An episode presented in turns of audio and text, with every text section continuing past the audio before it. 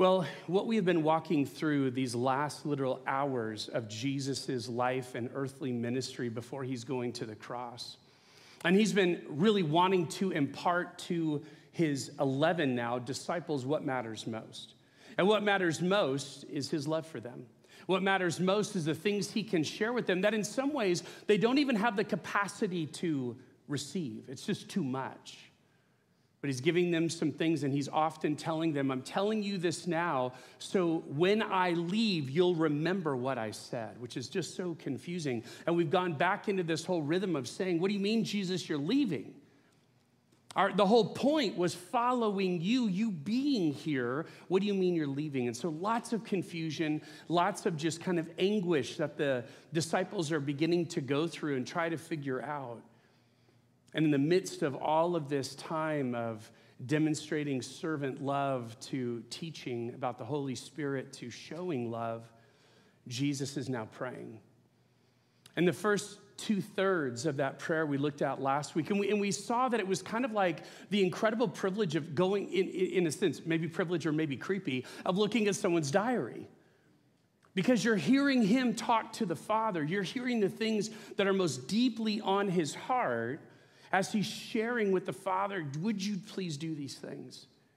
And we move into this last third that we kind of set aside from the other two because there's just such an incredible power of realizing that Jesus prayed specifically for you. And, and what we're going to see at the first part of his prayer, we're going to see a deep focus on the concept of not you, just you, but y'all, of us.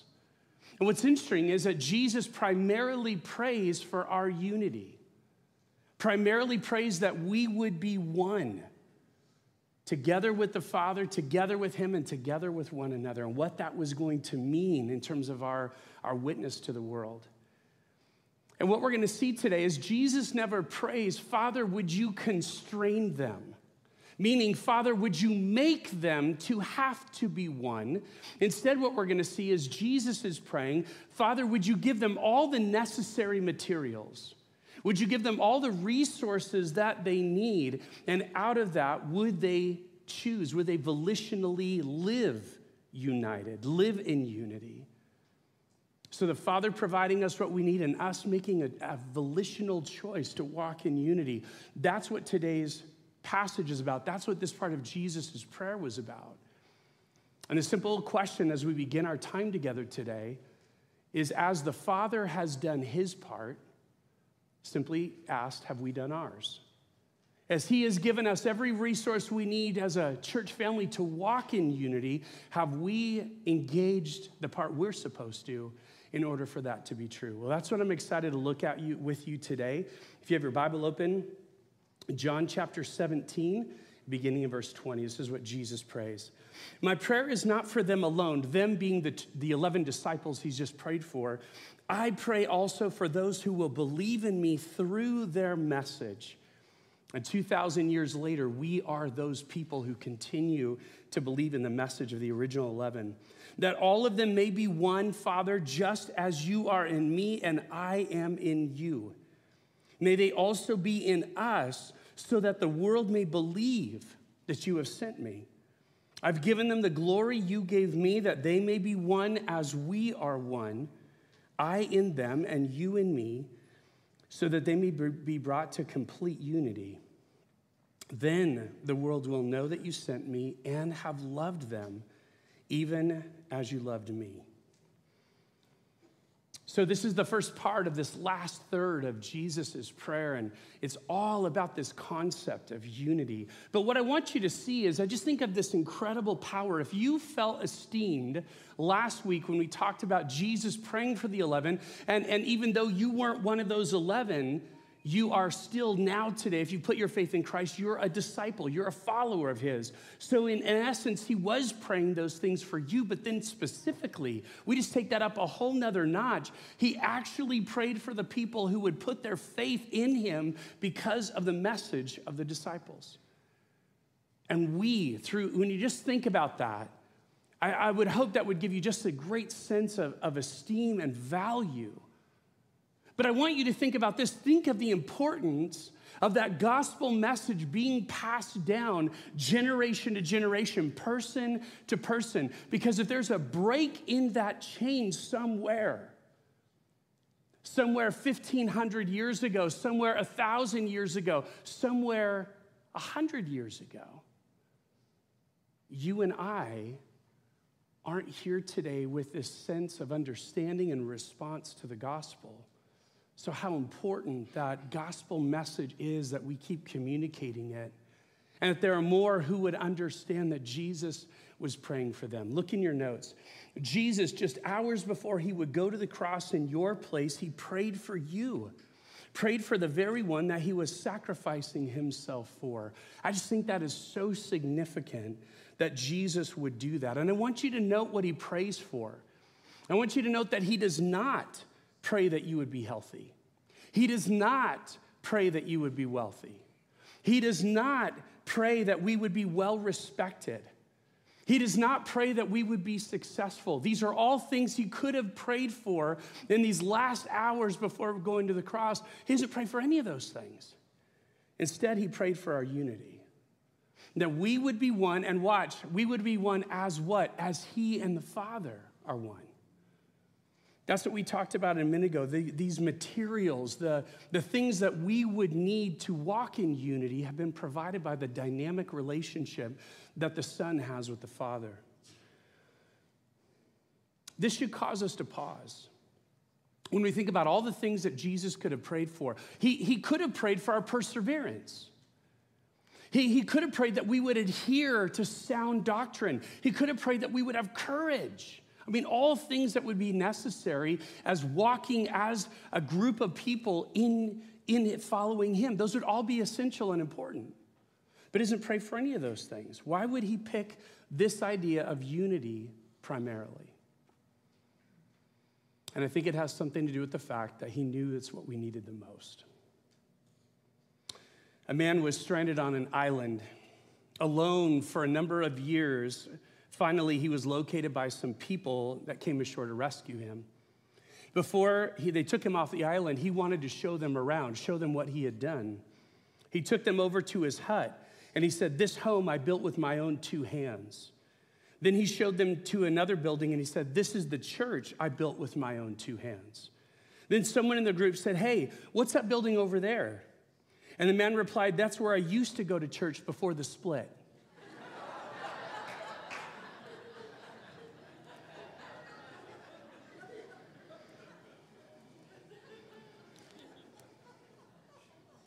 I knew that'd tickle your funny bone. We struggle with unity all by ourselves.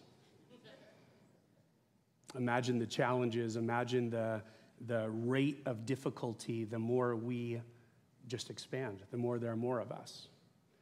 Jesus doesn't pray that the Father would simply provide something foreign or something outside of us that would be that which would unify us, that would draw us together. Other than the dynamic relationship that he has with the Father, the relational unity that his people can have with this same Father and with one another. I hope that that image of Jesus, remember the second person, second member of the eternal Godhead, takes on the relationship of Son to Father. And I think the primary reason he does that, not only in demonstrating submission to the Father's will, but as a representation, as an understanding for us. We get to come to the Father as his kids. So Jesus is saying in this relationship that I have with the Father, my other brothers and sisters can have as well with him and with one another. The Father provides the materials needed through this dynamic relationship of unity within the Son, provides everything we need for our unity if we will walk in that same way. Some of you came last Saturday when we were doing the Mexico Loft House pre-build. And I think of that being a good illustration of this. You were told a few weeks before that you didn't need to bring lumber. You didn't need to come with nails. You didn't need to come with all those other things I don't know that go into uh, construction and carpentry, because that is not Todd's thing. But all the pieces and all the parts were going to be provided for you. What did you need to do? Come. Show up and assemble the pieces together according to the directions. That's, that's what this concept of unity is. You have everything you need. We have everything we need to walk in unity, but our part, our contribution is simply engaging it, is simply responding, is simply stepping in. This is a huge concept that gets missed so often. I feel like I didn't understand it for so many years. I felt like the local church was like a lot of other organizations where someone needed to derive, someone needed to identify, hey, we need a cause. Hey, we need a mission. Hey, we need some sort of unifying goal to go after. And every other organization that you know has those things. Needs something to rally the troops, something to go get. Here's the powerful thing about Jesus' church. We don't need any of those things. We have them, but they're not essential because what we have, what binds us together, is the very Spirit of God. And within that Spirit is this unifying concept that we have all that we need. You're holding it in your hands, and our call is to remain unified, not to create it, not to develop it, but to have what we already have in our possession to nurture that. Look in your notes. For Jesus' church, unity isn't something we need to manufacture on our own, not something we need to derive, but something that we're given that we in turn are called to nurture and steward. That makes the local church so unique from any other organization on the planet is that we already have unity. We have unity in the brotherhood and the sisterhood of the Spirit of God as we do life together. And what we're called to do is to maintain that unity, not to create it. That is a powerful thing. You don't start from zero in the church. We're already out here. But the goal and the work is to maintain that unity that we already have. This is as much as what Paul would say to the Christians living in Ephesus. Look at this passage from Ephesians four. It's so powerful. Chapter four, verse one. As a prisoner for the Lord, then I urge you to live a life worthy of the calling you've received. And what does that look like? Be completely humble and gentle. Be patient, bearing with one another in love. Make every effort to keep the unity of the Spirit through the bond of peace. Look at that. Make every effort to keep, not to find, not to create, not to derive, to keep the unity of the Spirit through the bond of peace. There is one body and one Spirit, just as you were called to one hope when you were called. One Lord, one faith, one baptism, one God and Father of all, who is over all and through all and in all. Oh my word. Look at that.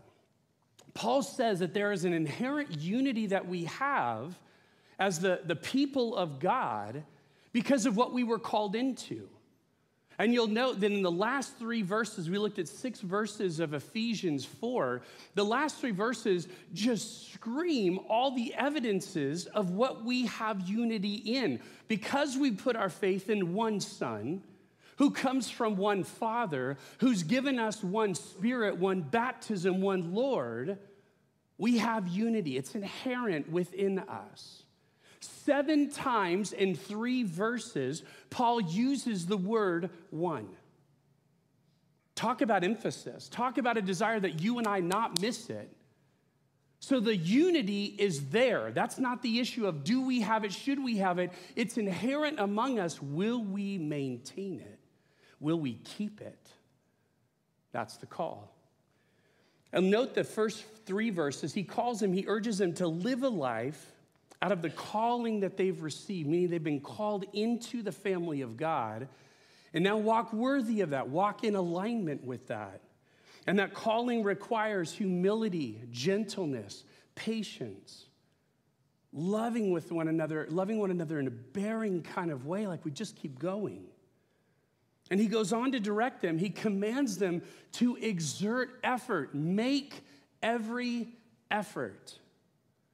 And I used to, when I would read this passage, I used to think, make every effort would just be kind of bear down, white knuckle, just try harder. And I didn't even know in what direction. But then I was reminded in our last season that verse three is simply talking about verse two. The effort, the areas in which I'm supposed to apply how we maintain, how I am responsible to this body for maintaining unity is by being a person of humility, being a person who demonstrates patience, being a person who has this great sense of bearing with one another in love, being gentle. Those qualities, that's what I'm to engage. None of those are passive. None of those are just sit on the sidelines and hope it all goes well. Those are all active ways I contribute to maintaining, to keeping the unity of the Spirit through the bond of peace. And this reality is that our unity is something that is noticeable, watch this, one way or the other.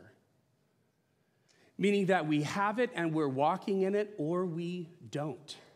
It's not subtle and it's not missed. Carson, talking back to our original passage from John seventeen, this is what he says.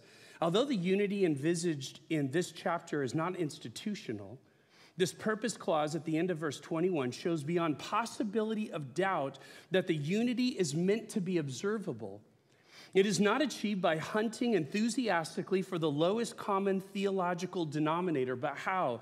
But by common adherence to the God, to apostolic gospel, by love that is joyfully self-sacrificing, by undaunted commitment to the shared goals of the mission with which Jesus' followers have been charged, by self-conscious dependence on God himself for life and fruitfulness. This is what our unity fleshes out like.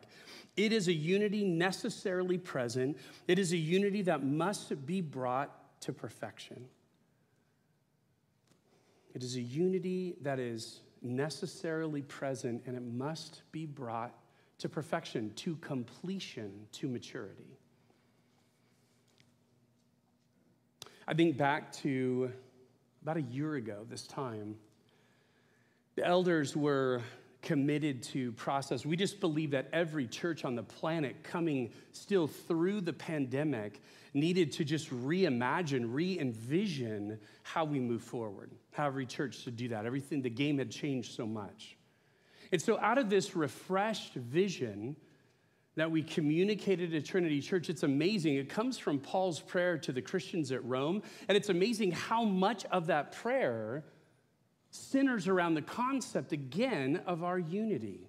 Romans fifteen, verse five, may the God who gives endurance and encouragement give you the same attitude of mind toward each other that Christ Jesus had. Why? So that with one mind and with one voice, you may glorify the God and Father of our Lord Jesus Christ. So, as is always important to me, let's be practical. How does this flesh out? What does this begin to look like actively for us in this local body? A lot of good things that are true of the body of Christ or a local fellowship. What about this? What about Trinity Church? And what I would say is it's taking to heart, God just kept drilling Ephesians four, one through three into my heart during our most difficult times and times when it was obvious in my own evaluation of me, Todd, you're not doing that. Todd, you're not walking in humility. You're not walking in gentleness. You're not walking in patience. You're not walking and bearing with one another in love. Looking in the mirror, not out the windows at everybody else. That's one of the first things we can do. Evaluate yourself. How are you doing and making every effort to do those things? We're called to that. That's a, this life worthy of our calling. But the other part is simply engaging, walking out what so many of you in this room, online, on the pavilion have already done. You've signed a membership covenant with Trinity Church. If you haven't, you still could. You can join Trinity Church and, and really kind of join in this sense of saying, I want to be committed to a local body. I want to, I want to be a part of these dynamic relationships that the Father has with the Son. I want to have with brothers and sisters. But in that membership covenant, take a look at it, by the way. You will not be able to read it from this far away. And if you can, you have amazing vision, okay? But you'll note there's a red box around a part of it. Let me now make that a little bit bigger. And as it's talking through our relationship to one another, it's fascinating that that covenant reads a lot more like a bill of responsibilities, not a bill of rights. These are all the things I covenant to do. And then in the middle, you have that part that I put a box around. I commit to protect Trinity's unity. There's a whole clause about being a people who will walk in unity. How? By doing these things. By supporting its leaders. By bearing others' burdens. And by guarding my tongue. Things that you and I have committed to. We've come to understand what they mean. We've signed on a line, covenanted. We're going to be these kind of people because unity doesn't just happen. Unity isn't just something we naturally walk in. We're given all the resources that we need for it. But Paul calls us in the book of Ephesians to strive after it, to make every effort to maintain it. So there is a necessary component of our responsibility. Now, just so you know, you're like, Todd, are you preaching out of the covenant? No, because the cool thing is church leaders at Trinity years ago, decades ago, they put these things in writing that simply come out of Scripture. Look for each one of these. There's a true and just simple biblical basis for each of these concepts, the idea of supporting its leaders. So by the way, if you're here going, Todd, I'm not a member, am I off the hook? Biblically, no. This is what it says, Hebrews chapter thirteen. Have confidence in your leaders and submit to their authority because they keep watch over you. Some translations, they keep watch over your souls as those who must give an account. Do this so that their work will be a joy, not a burden, for that would be of no benefit to you. Pray for us. We are sure that we have a clear conscience and desire to live honorably in every way. Three key words I bolded, have confidence, submit, and pray. These are ways that you support your leaders. Bearing one another's burdens comes right out of Galatians six, verse two. Carry, bear each other's burdens, and in this way you fulfill the law of Christ. Engage with one another, build each other up, and be there for each other when things are hard. That's one thing I've appreciated from Trinity, about Trinity from the very beginning. Jared mentioned it earlier today that we are a church of burden-bearing relationships, burden-bearing fellowships. It's important to us, and we do. I want to, I want to encourage that. We do that. When people are hurting, people, especially in those small groups, those home groups, rally around them. There's someone I'm aware of at Trinity who's had just some really challenging medical things that came out of left field. And when we were checking in and saying, how are you guys doing? I loved the report. Our home group has us. Man, they're taking such good care of us. We're good. That's what that looks like. That's one of the ways that looks like, a bearing one another's burdens. And finally, by guarding my tongue, James one twenty-six, those who consider themselves religious and yet do not keep a tight rein on their tongues deceive themselves. You're fooling yourself. And their religion, excuse me, their religion is worthless. So here's what it looks like at Trinity Church.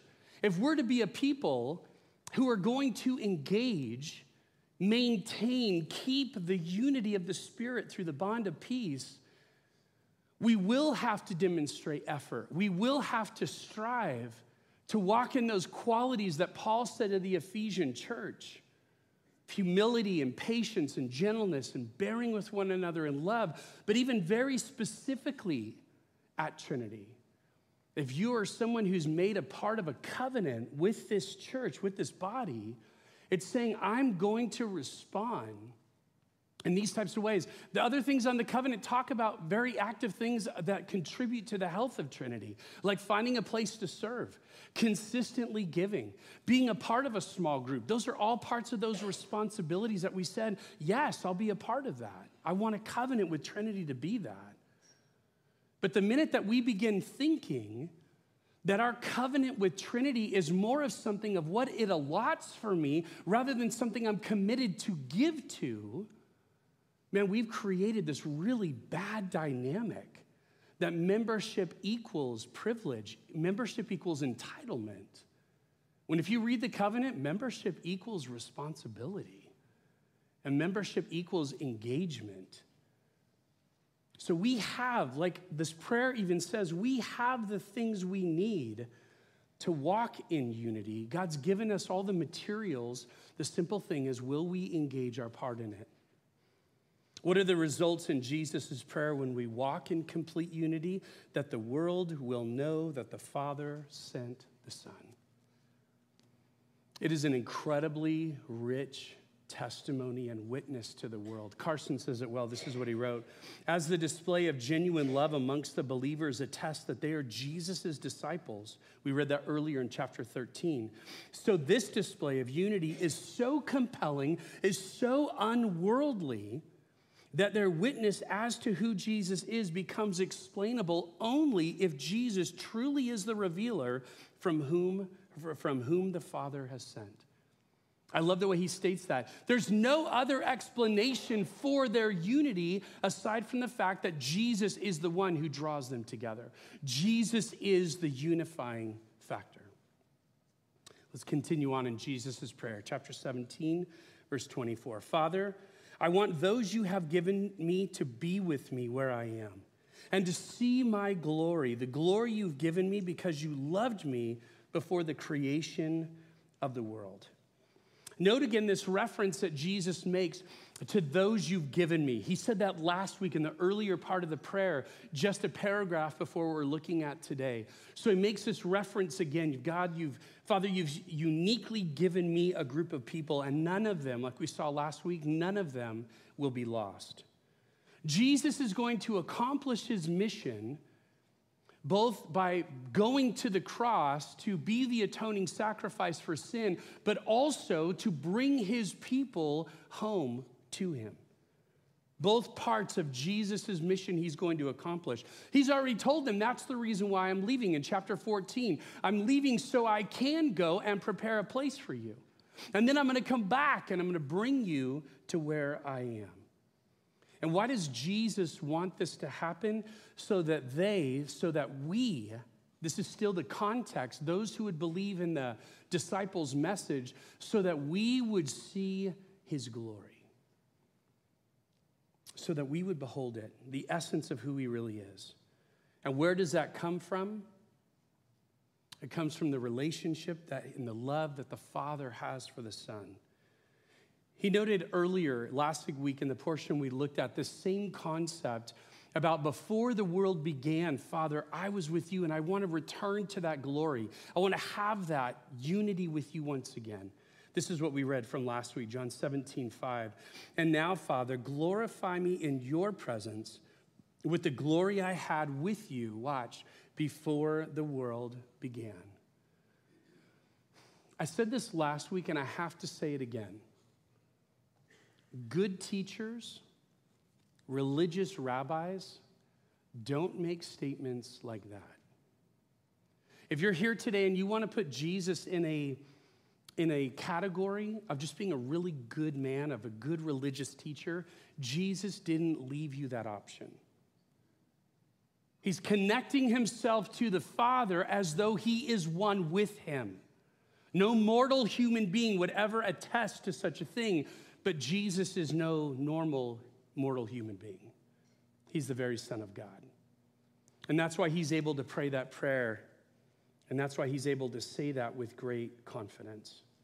John, the human author of this gospel that we're looking at, he would receive a vision, multiple visions, and he was told to write them down. And as he did, one of these visions that he received was exactly what Jesus prayed for.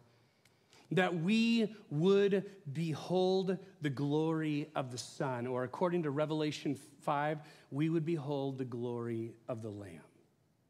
Verse nine, and they sang a new song, saying, you, Jesus, are worthy to take the scroll and to open its seals because you were slain. And with your blood, you purchased for God persons from every tribe and language and people and nation. Watch, you have made them to be a kingdom of priests to serve our God, and they will reign on the earth. And then I looked and heard the voice of many angels numbering thousands upon thousands and ten thousand times ten thousand. They encircled the throne with the living creatures and the elders. And in a loud voice, they were saying, "Worthy is the Lamb who was slain to receive power and wealth and wisdom and strength and honor and glory and praise." Then I heard every creature under heaven and on earth and under the earth and on the sea and all that is in them saying, "To him who sits on the throne and to the Lamb be praise and honor and glory and power forever and ever. Amen." Yea, God. Yea, God. Lastly today, John seventeen twenty-five. Righteous Father, this is back to Jesus's prayer. "Though the world does not know you, I know you. And they know that you have sent me. I have made you known to them and will continue to make them known, make you known, in order that the love you have for me may be in them, and I myself may be in them." Jesus underscores in this last part of his prayer. These, by the way, are the final words. We jump into John eighteen next week, and we see the beginning of Jesus' arrest. So these are the final words of this moment of this prayer. And what Jesus is recounting is that the Father is a God of revelation. Jesus saying, "I have made you known to them." You're not a secret God in a deep, dense forest with a little yellow flag calling people to come find you. You are announcing yourself to them.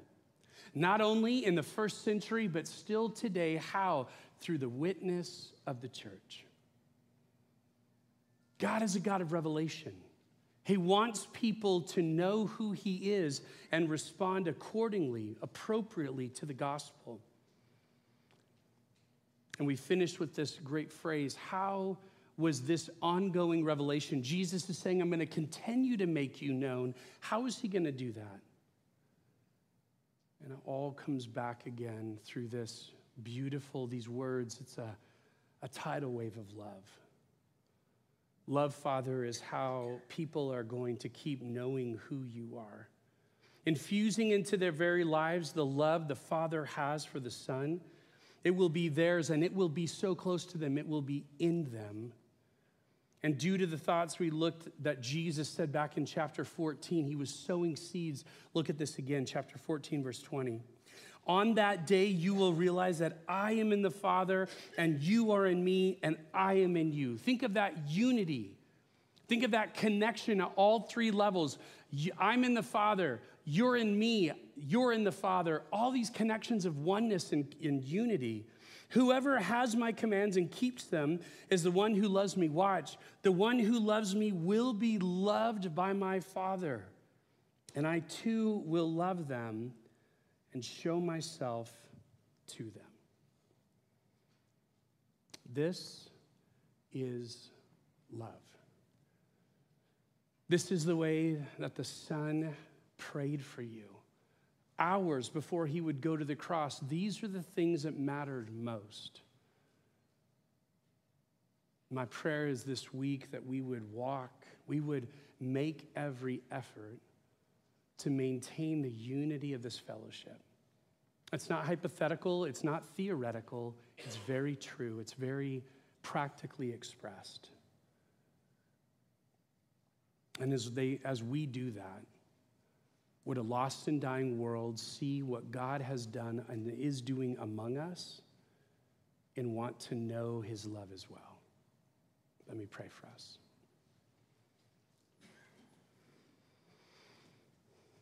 Father, we come before you today as a people who are so grateful for this passage, so grateful for this prayer in John chapter seventeen.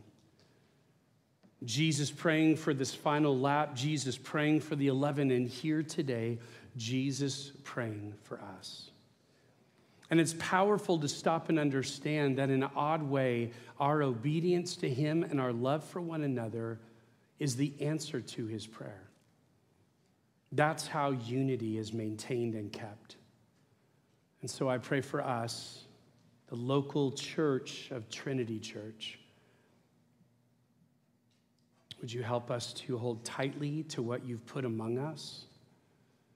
And would you give us every effort? God, give us strength to make every effort to maintain that unity through the bond of the Spirit. If you're here today, I'm not going to ask you primarily to respond by becoming a member of Trinity Church, even though for many of you that would be a great next step. That kind of accountability, that kind of connection, that bond to this group of people would be powerful. But for some of us, we need to kind of go upstream a little bit more. It's not about attending or being a, a member of a local church. It's about being in the family of God.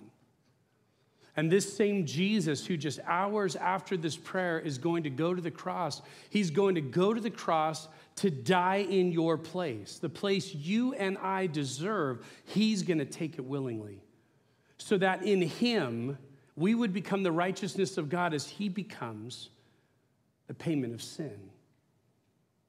And so I'd say to you today, there is a way to respond to this great news, this invitation in the gospel, by A, admitting, admitting that even though God created the world perfect and right, sin entered into the world and you are a partaker of it. You have lived your life missing the mark again and again, just like every other human being on the planet. Admit that you have sinned and that's your failure that makes a relationship problem with the Father. But B, believe. Believe that Jesus came to make that right. He came to do something about that by living the sinless life, by dying a sacrificial death. And on three, after the third day, by being raised supernaturally, believe that Jesus is the only Savior available. And C is choose. Choose right here, right now, Jesus, I need you. I need what you did for me, and thank you that you've loved me so much that it would move you to give your life in my place. I want to live my life moving forward, living out obedience, walking, following Jesus' example. You could pray that prayer before you leave this place today, and I would just beg you, don't take another day. Father, this week, would we be the answer to Jesus' prayer? Would we live and walk? Would we make every effort to maintain the unity that is inherent among us, the unity of your very Spirit that indwells each one? Father, would we do what you've called us to do, to live a life worthy of that calling? And would Trinity Church just demonstrate this great sense of, of not only obedience to you, but a winsomeness to our community that so badly needs you? We love you and we pray in Jesus' great name. Amen. We're going to give you an opportunity to do something a little bit different today. One of the things that we talked about of this sequence of what we as a church, what things that we've committed to protect, our unity, one of those was to bear others' burdens. And I had given you an illustration of one way that a home group is bearing burdens, but another way of bearing burdens is to pray for one another. So I'm going to encourage you to do something a little bit outside of the comfort zone. But I'm going to encourage you to find some someones, whether it's turning around and praying for the people you're near, turning towards each other. Take literally just a few seconds to find out what's one thing that's burdening you that I could bring to the Father on your behalf. What's one way I could pray for you this morning?